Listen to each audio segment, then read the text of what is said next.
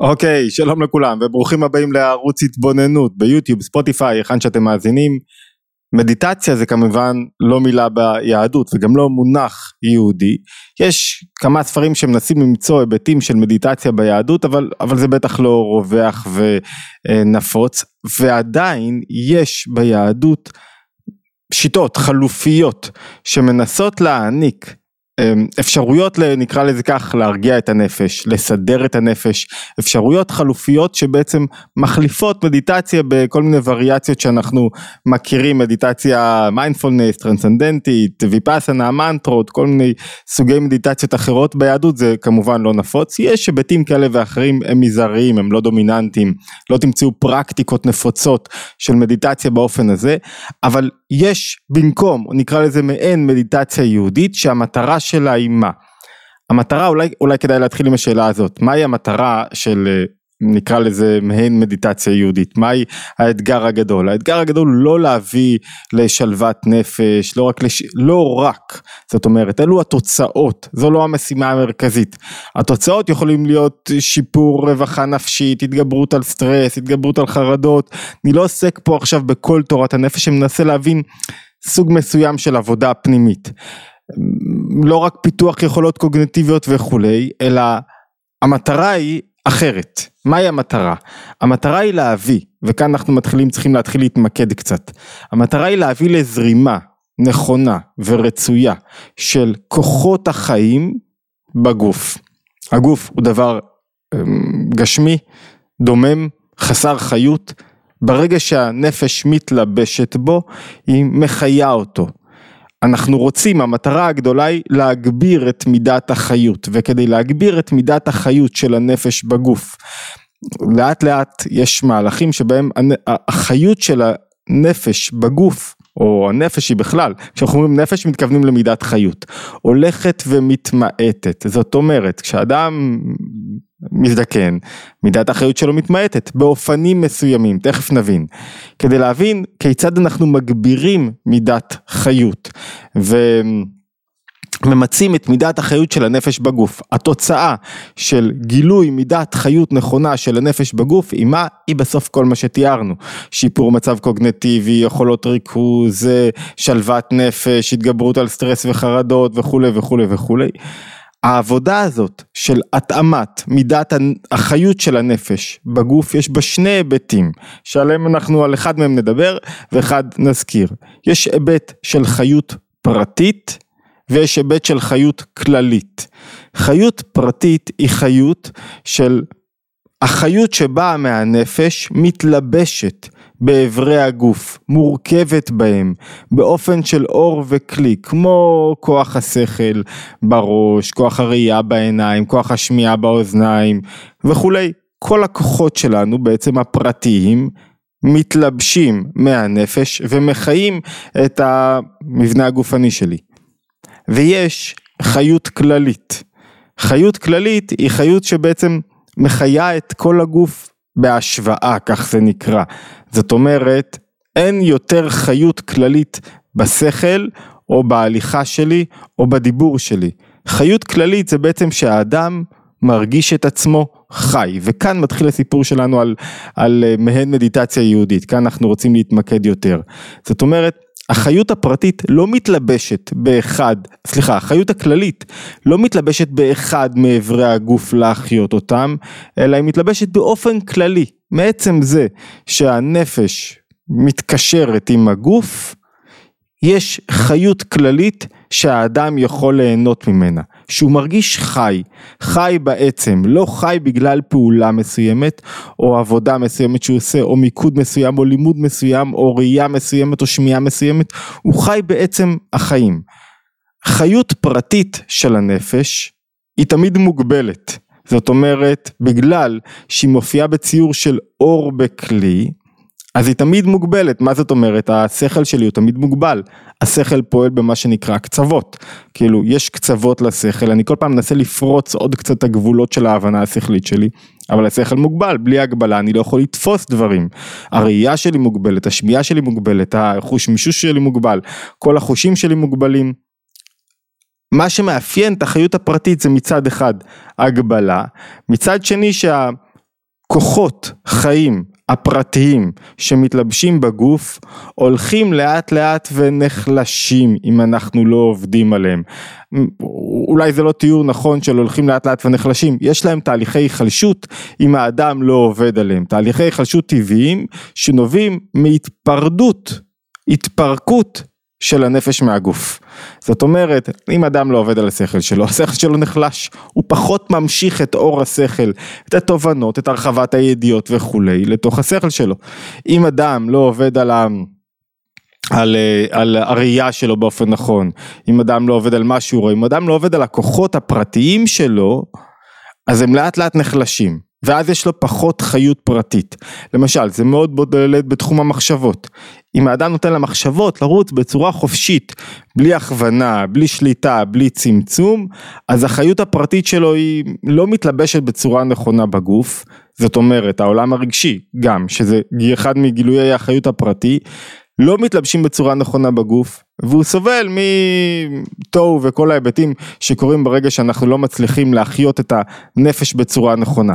זאת אומרת, סוג אחד של עבודה, זה עבודה על החיות הפרטית, שהיא כוללת את כל מה שאנחנו מדברים בעצם בתורת הנפש, ועיקר העבודה בחיות פרטית זה להתאים, לשלוט על מידת החיות שלי, שתתאים לכלי, לגוף.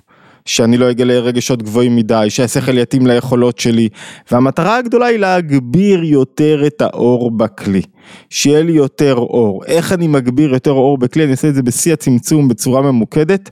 איך אנחנו מגבירים יותר אור בכלי? אנחנו בעצם מצטמצמים. עוד פעם, אני אחזור על מה שאמרתי עד עכשיו בקצרה, אמרנו שהמטרה הגדולה של האדם זה להמשיך יותר חיות לחייו, לחיות יותר. יש לכך שני היבטים, לחיות יותר זה בעצם מה שיוביל אותנו למצב שבו אנחנו יכולים גם לשלוט בעולם הרגשי שלנו, גם להניע את עצמנו יותר, גם לחוש את החיים, שזה העניין. אמרנו שיש לכך שני מסלולים, שני היבטים מרכזיים. היבט אחד זה חיות פרטית, חיות פרטית היא חיות של שמתלבשת בתוך הגוף, בתוך הביצועים שלי, בתוך האופן שבו אני חי, בתוך המעשים שלי. חיות פרטית, העיקר העבודה בחיות פרטית זה עבודת הצמצום. זאת אומרת, צמצום המחשבות, למשל, שאני מגדיר מה אני חושב ומה לא, צמצום הפעולות שלי. ככל שאני יותר מצמצם את האור, את החיות שבאה מהנפש ומתלבשת בגוף, אני יותר מה? יותר ממוקד, יותר מגלה חיות פרטית, בצורה הנכונה יותר. אור השכל מחייב חיות פרטית שמצטמצמת. אפשר להבין את זה כשמישהו רוצה להשפיע על מישהו אחר, ללמד מישהו אחר משהו, להעביר לו מסר, הוא חייב להצטמצם. וכשהוא לא מצטמצם, הוא בעצם מחסיר מהתאמת החיות הפרטית בתוך הגוף. זה קורה בעוד מובנים, למשל כשאני עייף מדי, אז אני לא יכול למקד את הכוחות שלי, לגלות יותר חיות, ללמוד יותר, להתרכז יותר, לבצע דברים מסוימים, או כשאני אחרי אוכל, פחמימות, כבד, בקושי, אז, אז אני פחות מצליח ל, ל, ל, להתמקד. מידת החיות הפרטית שלי הולכת ונחלשת. הגוף מקבל פחות הזנת חיות, פרטית. זאת אומרת, אמרנו לגבי חיות פרטית שהיא תמיד מוגבלת, היא תמיד אור בכלי, יש עליה עבודה מתמדת, עיקר העבודה היא לא עבודה מדיטטיבית, זאת אומרת היא עבודה במובן של צמצום, מה זה צמצום? להתאים את הכוח שאני רוצה לכלי של הגוף, להתאים את המחשבות שלי, להתאים את, ה, את, ה, את המיקוד שלי בדבר מסוים, הרי מה העבודה הקשה ביותר בהתבוננות שכלית, בלימוד, בבוננות? לנתק דברים, להתמקד בדבר מסוים. ללמוד משהו מסוים אני חייב להתנתק ולהיפרד מכל כך הרבה דברים אחרים. אחרת אם אני לא נפרד מדברים אחרים, אם אני לא מוותר עליהם, אם אני לא מקריב אותם, אני לא מצליח באמת להתמקד. זאת אומרת, חלק מהעבודה של התאמת אור בכלי, של גילוי חיות פרטית, היא סוג של זיכוך עצמי על ידי צמצום כדי להוציא יותר מהכוחות הפרטיים שלי. ואני מחליט איך, כמה, מתי, ככל שאני יותר מגלה כוחות פרטיים בצורה ממוקדת, אני מגלה יותר חיות, אני מפיק מעצמי יותר. אני בדרך כלל אהיה אדם יותר ממוקד, שמצליח יותר בדברים מסוימים, פחות נותן למחשבות שלו לברוח ולכן פחות נותן לרגשות לשלוט בו וכולי. זו דרך עבודה אחת, מאוד מפותחת, יש בה המון כלים וטכניקות ואנחנו מדברים עליה הרבה. זו דרך עבודה של חיות פרטית.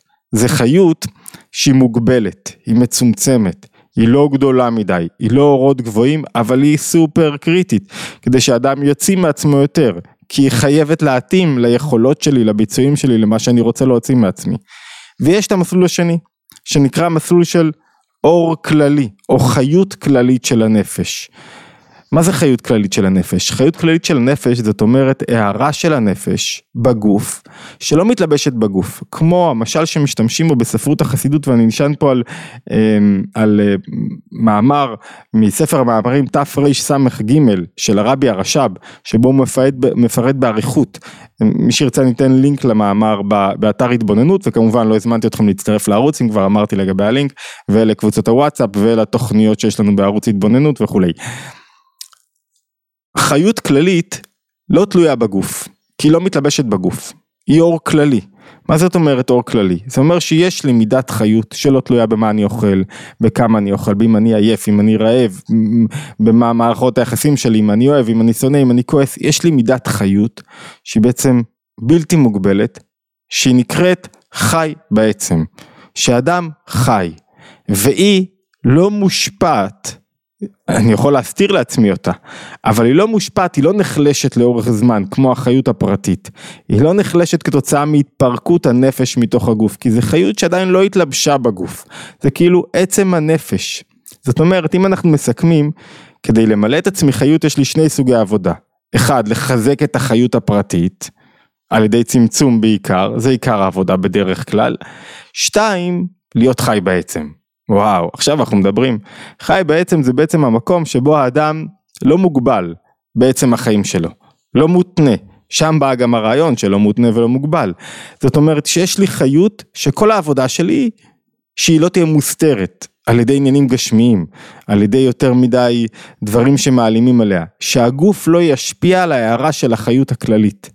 זאת אומרת יש פה חיות שלא מתלבשת בגוף, שקשה להגדיר אותה, קשה להגדיר מה זה חי בעצם, אבל אתה רואה אדם חי בעצם, שהוא חי, כאילו הוא חי, ו, ו, והחיות הזאת היא באה מעצם הנשמה, והמטרה שלנו כדי לגלות אותה היא לא לעשות משהו, בגלל שהיא מובדלת מהגוף, היא לא שייכת לגוף, המטרה שלנו היא לא לעשות משהו, היא דווקא להתנתק קצת.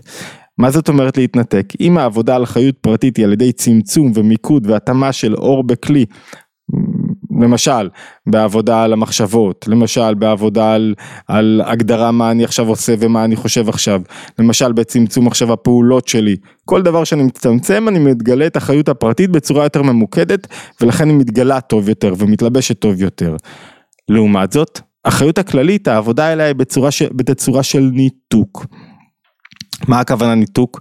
שאני מתנתק קצת מהגשמיות, שאני מתנתק קצת מה, ממה שמסתיר על החיות הכללית הזאת, שאני רוצה לחיות ככה, בלי תנאי.